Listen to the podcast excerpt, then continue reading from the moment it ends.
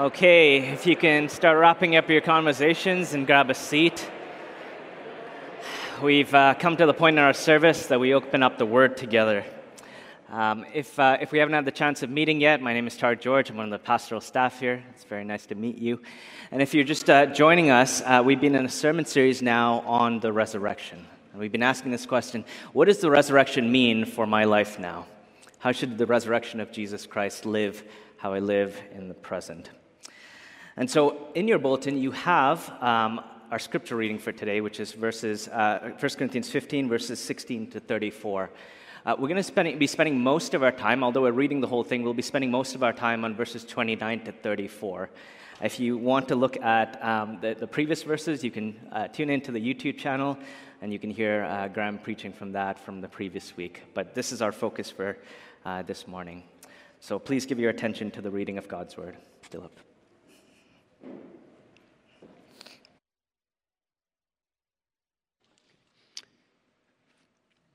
1 Corinthians 15, verses 16 to 34. For if the dead are not raised, not even Christ has been raised.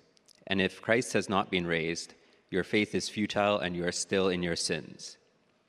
Then those also who have fallen asleep in Christ have perished.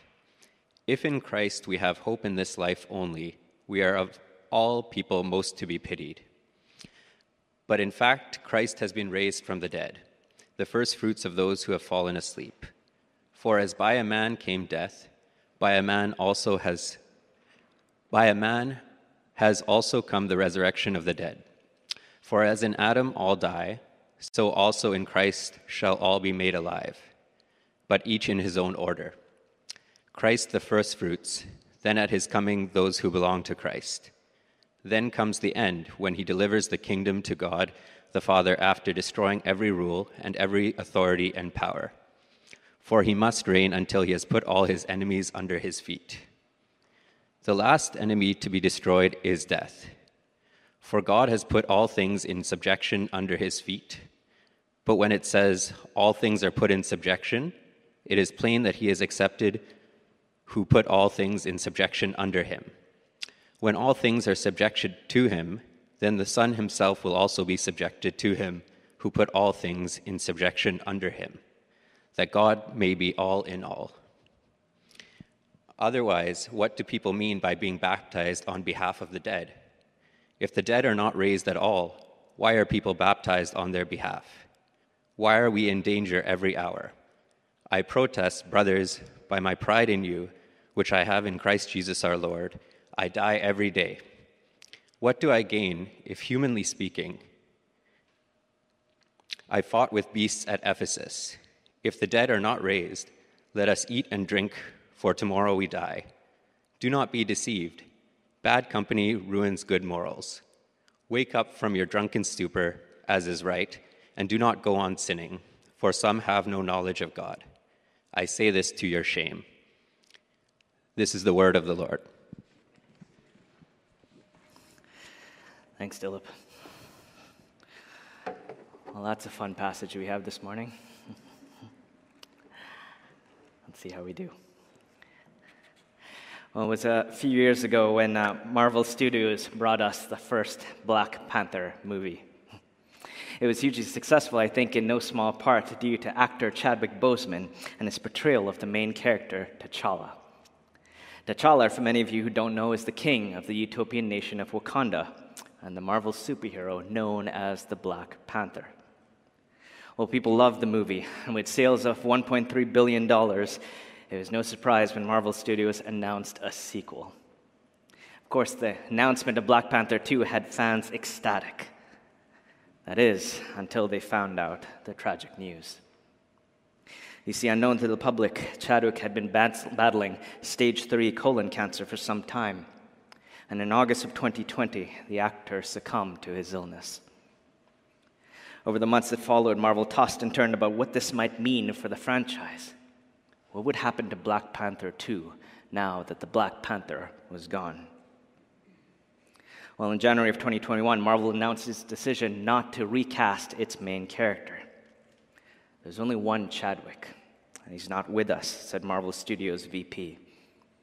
Our king unfortunately, has died in real life, not just in fiction. And we are taking time to see what we should do next. You see, Marvel Studios was faced with a bit of a dilemma. They wanted to honor Chadwick and create a great sequel, but his death presented something of an obstacle. They began to ask this question What do we do now without the king? Well, to everyone's surprise, Marvel decided to push forward with the sequel, which left fans utterly perplexed. Social media went into a tizzy, and people began asking, What's the point of a Black Panther movie without the iconic Black Panther? You know, it might seem like a trivial question this morning, but here's why I think it matters.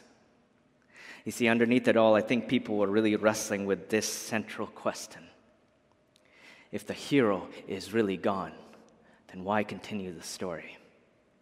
If the king is really dead, then what's even the point? You know, curiously, I think our text this morning invites us to consider this very question.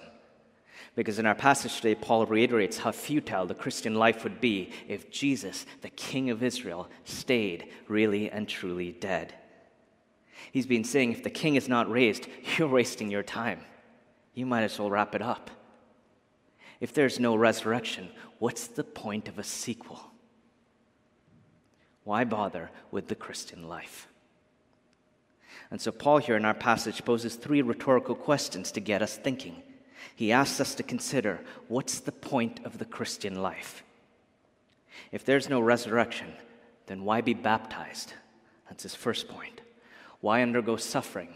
That's his second point. And why not live for the present world? That's his third point. Why be baptized? Why undergo suffering? And why not live for the present world? We begin by looking at this first point. You know, if you're just joining us, Paul has been writing to the Corinthians about the reality of Jesus' resurrection.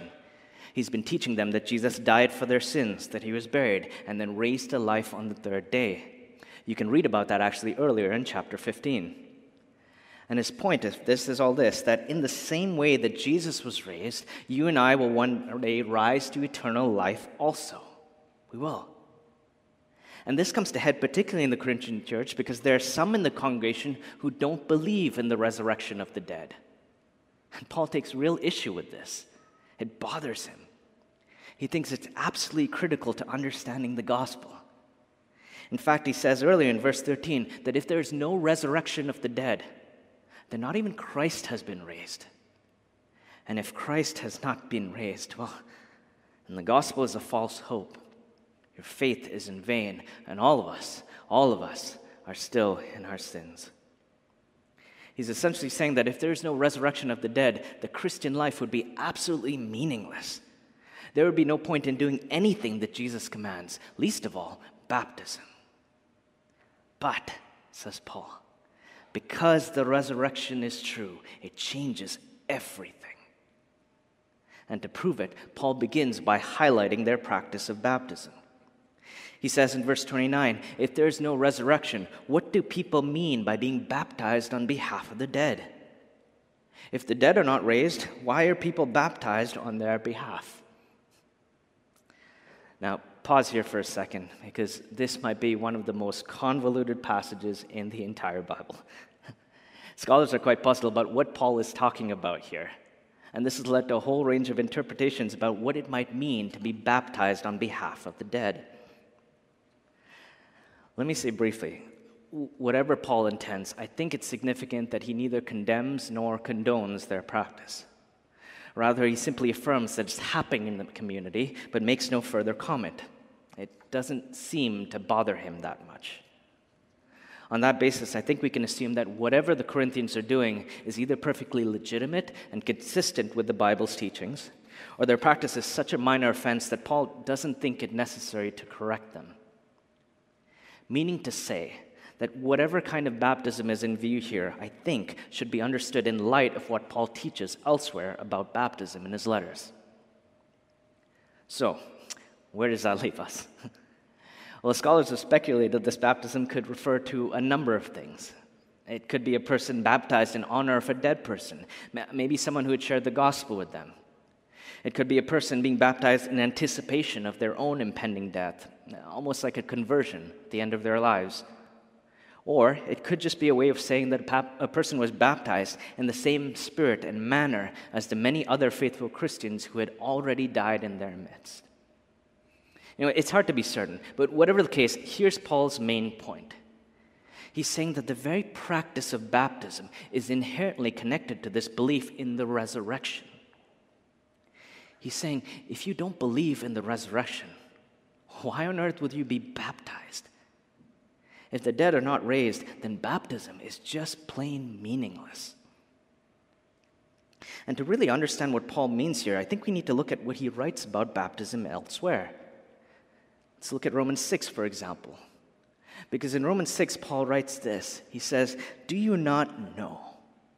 Do you not know that all of us who have been baptized into Christ Jesus were baptized into his death?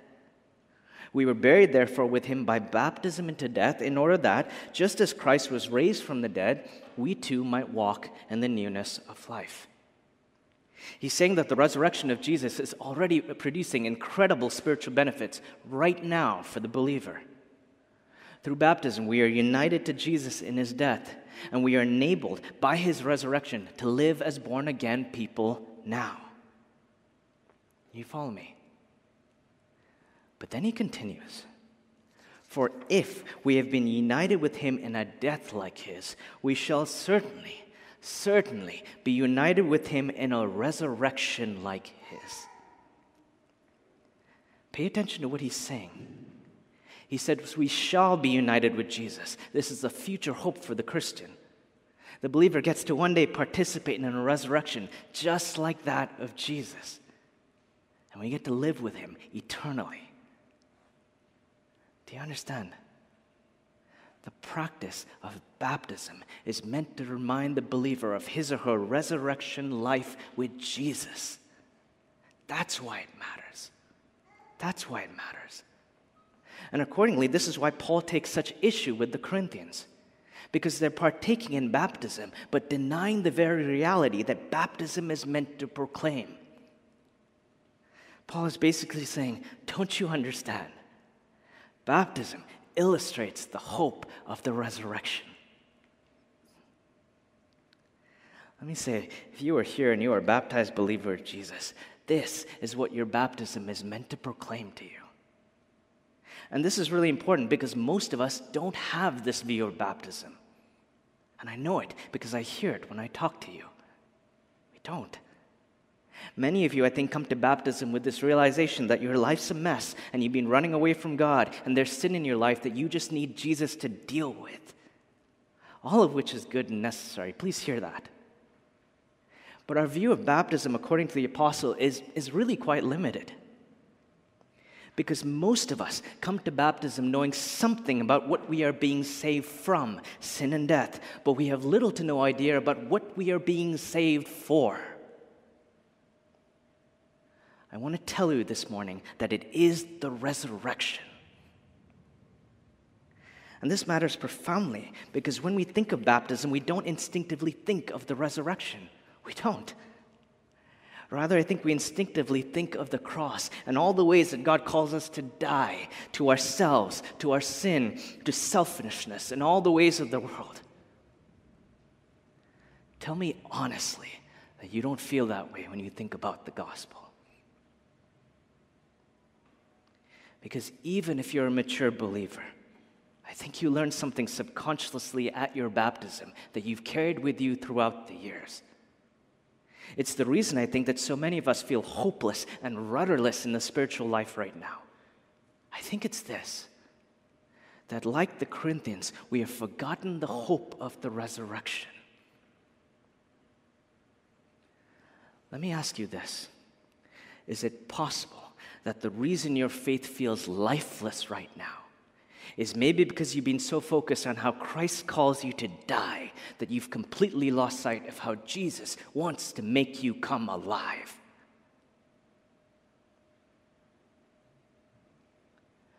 Do you see the problem here? We are functionally practicing only half the gospel. It's just not enough. It's not enough. Paul is saying to the Corinthians that a baptism, a faith without the resurrection, is utterly pointless and futile. He's saying if Christ is not raised, then what's the point? If there is no resurrection hope for you, why live the Christian life? Why be baptized at all? But Christ has been raised. And so baptism and the Christian life actually have tremendous meaning. This is Paul's first point. Now, secondly, Paul asks the question he asks this question why undergo suffering? And if you read the text, he seems to move almost abruptly to the next point, and it feels like an unrelated topic. But it's not. It's not. He's been highlighting various behaviors and practices that don't make much sense without the resurrection. And now he turns to the topic of Christian suffering. He says in verse 30, Why are we in danger every hour? Every hour we're in danger. Paul has been traveling around from place to place, telling people about Jesus, risking his life, being ridiculed, beaten, and thrown into prison for his belief in the resurrection. It's been an onslaught of constant opposition and suffering. In fact, in verse 32, he writes this What do I gain? What do I gain if, humanly speaking, I fought with beasts at Ephesus? What's he saying? Well, scholars think that Paul is likely using imagery to describe the kind of brutal, almost animalistic opposition that he faced in his ministry. His opponents are out for blood, and he's straining, he's straining with every fiber of his being to stay faithful to Jesus. He's saying to the Corinthians, if I didn't believe in the resurrection, why would I put myself through that? Why? In fact, in his second letter to Corinthians, he goes on into much greater detail about what he has suffered. He says, Five times I received lashes. Three times I was beaten with rods. Once I was stoned. Three times I was shipwrecked. A night and day I was adrift at sea on frequent journeys, in danger from rivers, danger from robbers, danger from my own people, danger from Gentiles, danger in the city, danger in the wilderness, danger at sea, danger from false brothers. In toil and hardship through many a sleepless night, in hunger and thirst, often without food, in cold and exposure. Danger, danger, danger even now as he writes this letter to them. I mean, you have to ask what would make a person live like this? Paul answers only the hope of the resurrection, because it is worth suffering for. And I think it's here that you and I have to think very carefully about whether we truly believe that also. Do we believe that strongly in the resurrection? I would imagine that for most of us here, the gospel was offered to us without significant cost. We heard a message, we prayed a prayer, we started going to church, reading the Bible, and being part of a small group. You experienced Christ's salvation, but have you suffered for it? I don't think I have. I don't know that I have. Men and women, you need to know that Paul's sufferings are not just unique to him as we sit here right now in these pews, there are people right now being killed for their faith, tortured, imprisoned, separated from their families, torn from their homes and possessions. There are churches being bombed, Bibles being burned, pastors being butchered, all because they believe in a resurrected Jesus.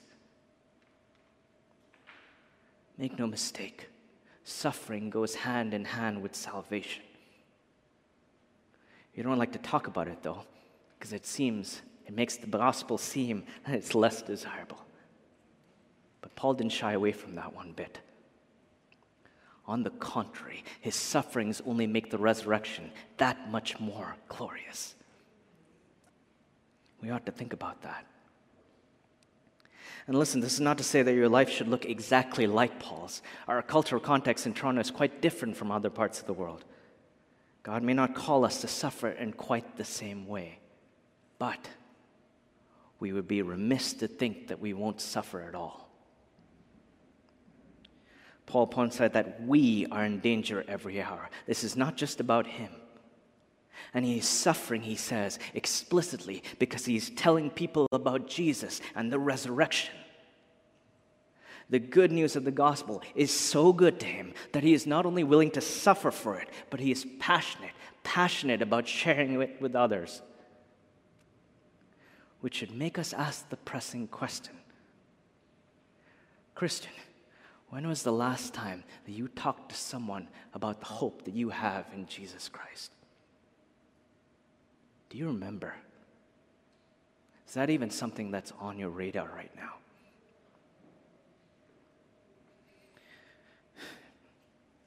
You know, I have to confess that for all my preaching, this is an area of so much weakness in my life. It is. I want God to change that about me.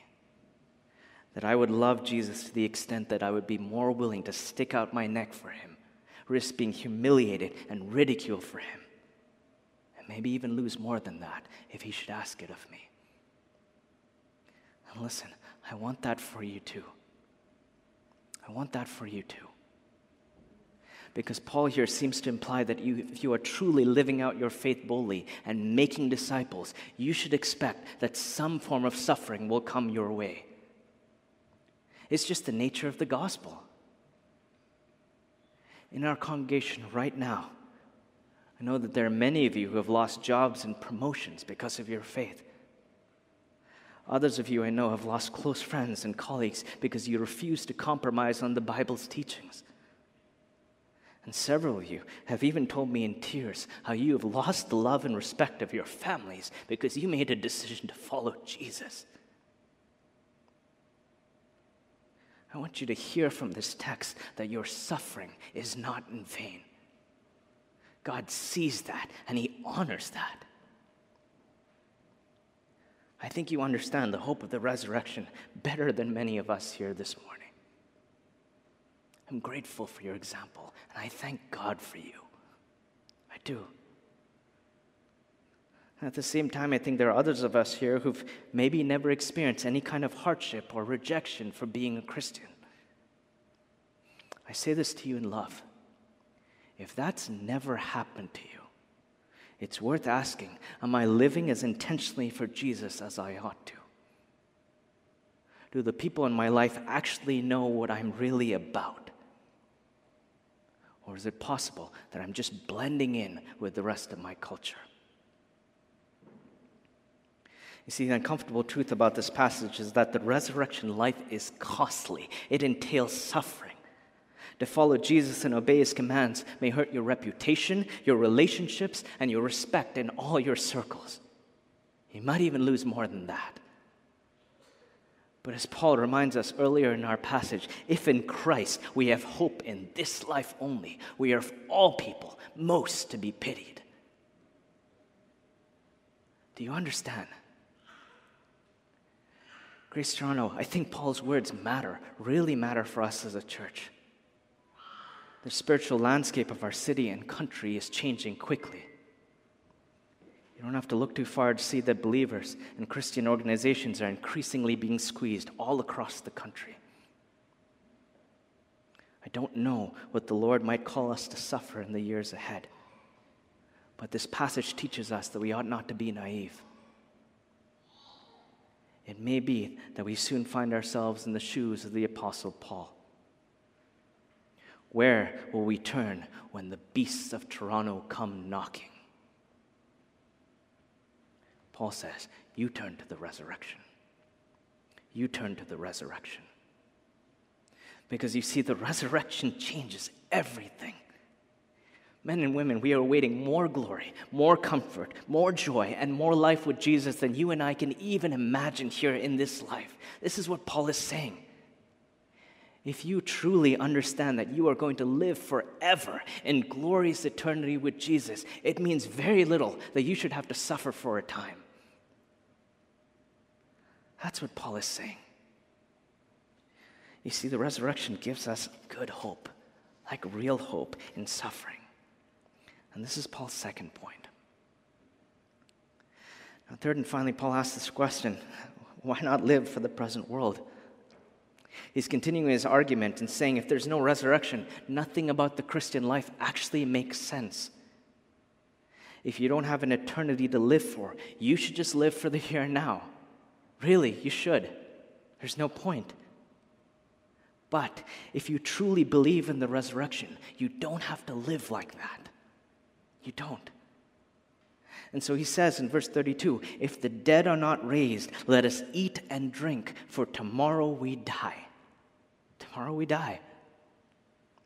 Now, commentators think that this was a fairly accepted notion in the culture when Paul was writing, and it's been infiltrating the church.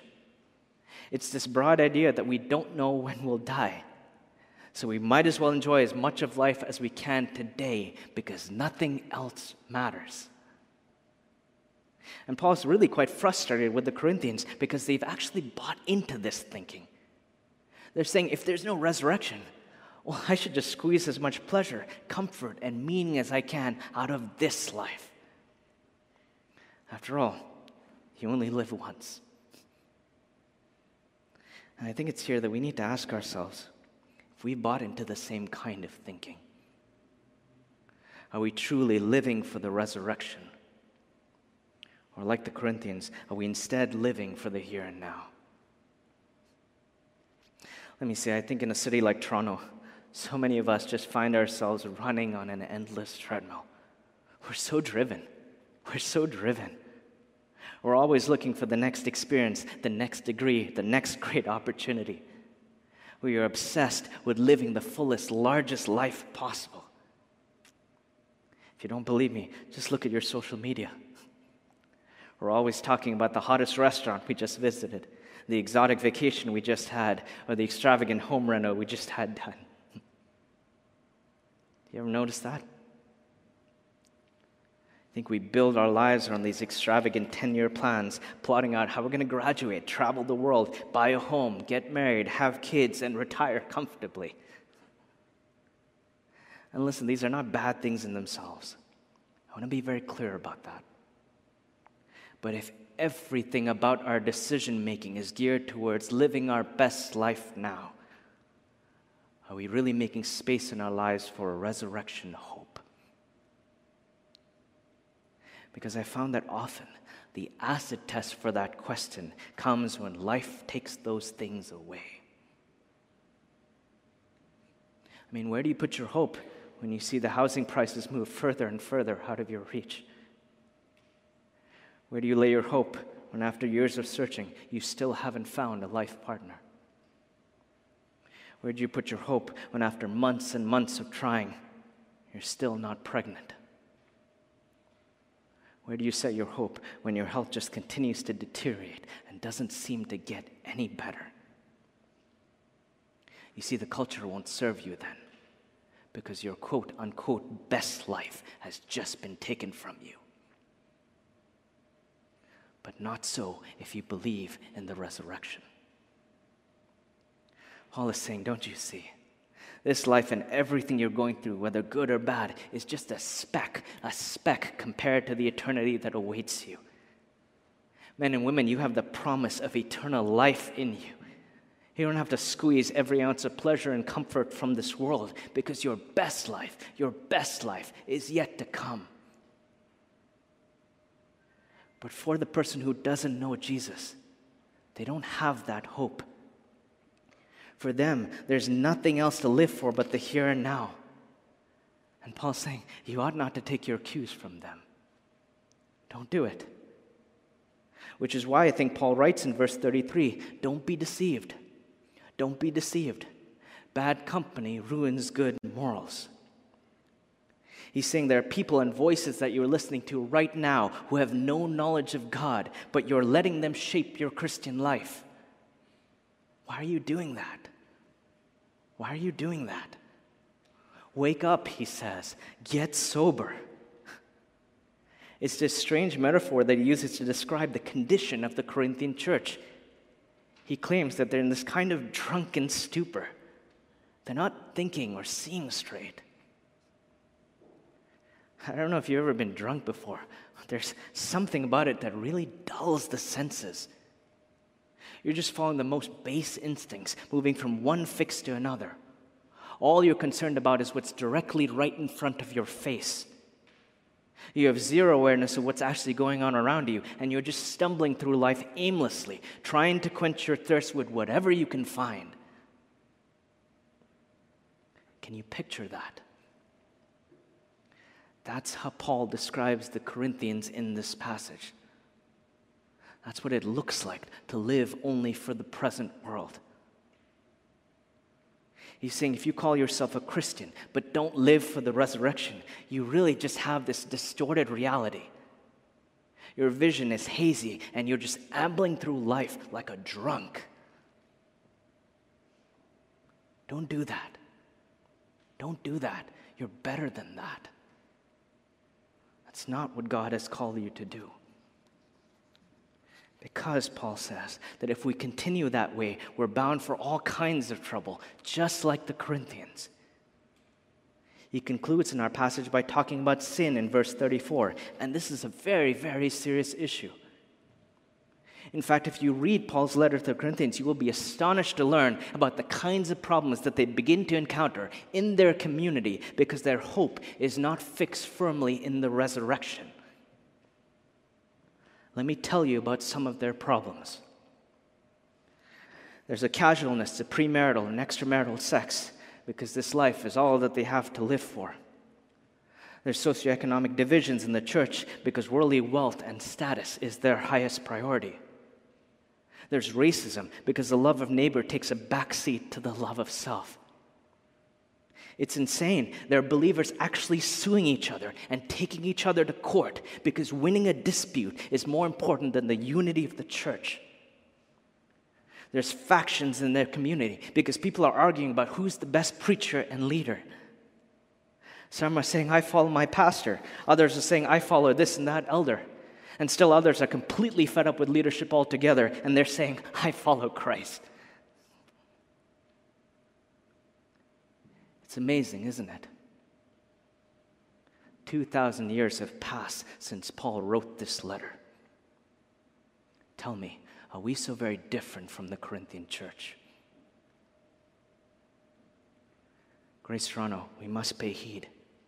A failure to take the resurrection seriously leads this congregation to justify all kinds of loose, worldly, and selfish living, both in and outside the church.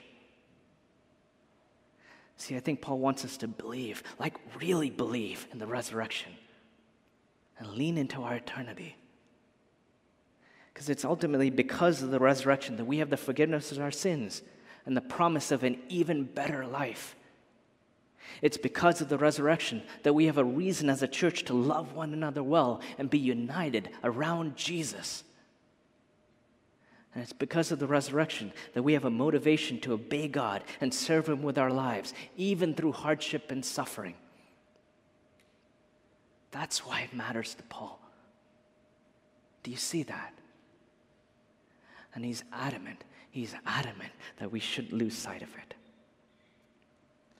Because here's the good news there is a resurrection of the dead, and Jesus made it possible on the night before his crucifixion, he told his disciples about what was going to happen to him. He told them about the cross, yes, and how he was going to pay the price for their sin. But he also told them about his resurrection, through which they were all going to be changed. And then, in the most astonishing fashion, Jesus flipped our passage on its heels. Taking bread and wine, he gave it to them, saying, let us eat and drink, for tomorrow, tomorrow, I will die. I will die. By that he meant he wasn't going to live for himself alone and for the fleeting pleasures of this world. He was going to suffer for the sake of the gospel so that you and I wouldn't have to die. I want to tell you that as surely as this Jesus went to the cross, he is now seated at the right hand of the Father, glorious and resurrected. And because he is resurrected, the gospel promises that you and I will one day join him and be with him forever. This is the glorious hope that we have in the gospel, men and women. I pray that we'd believe that. Now, what do we, what do, we do with this passage? how we'd apply it. What, what does this mean for our lives? Well, if you're here and you're not a Christian, you've heard a lot today about the resurrection life. I want you to see that in Jesus, there is more joy, more life, and more meaning than anything this present world can give you. I think Paul would ask you to wake up. Wake up and see what is being offered to you in the gospel. Talk to someone about what it might mean for you to believe the resurrection life. I pray that you do that. For the Christian here, I think Paul calls you to believe in the resurrection that much more strongly and to actually live like it's your present reality.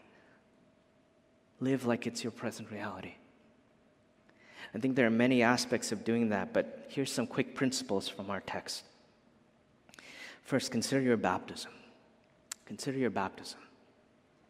Remember that your life is united to the risen Jesus Christ, and He has willed that you should not only die to sin and self, but come alive to God. That is His purpose. And to that effect, He has also given you His Holy Spirit to help and be a guarantee. So you ask the Spirit. You ask the Spirit to reaffirm in your heart that you belong to the risen Jesus. Ask Him to give you desires for eternity and to help you walk in a manner worthy of the gospel of Jesus Christ. Second, consider your calling. Consider your calling. Go tell people about the resurrection of Jesus. Don't be afraid of rejection or suffering. Because the same God who looked after Paul and led him all those years will look after you also. He will. Be bold and courageous with your unbelieving friends.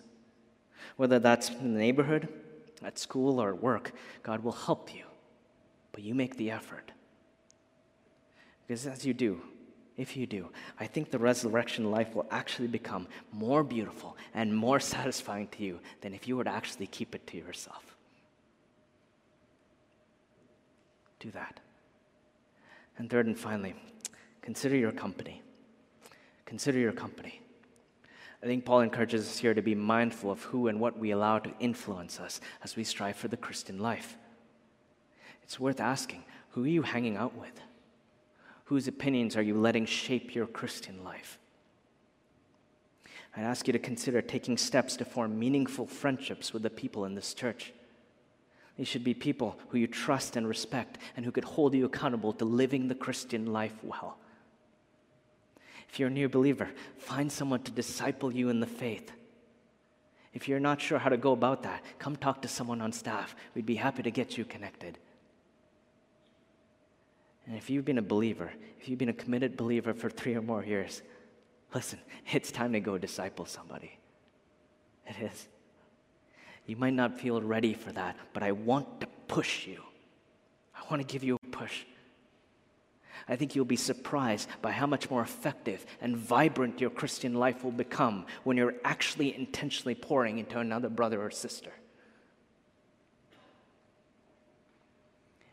If bad company produces bad morals, then good company will help in the resurrection life.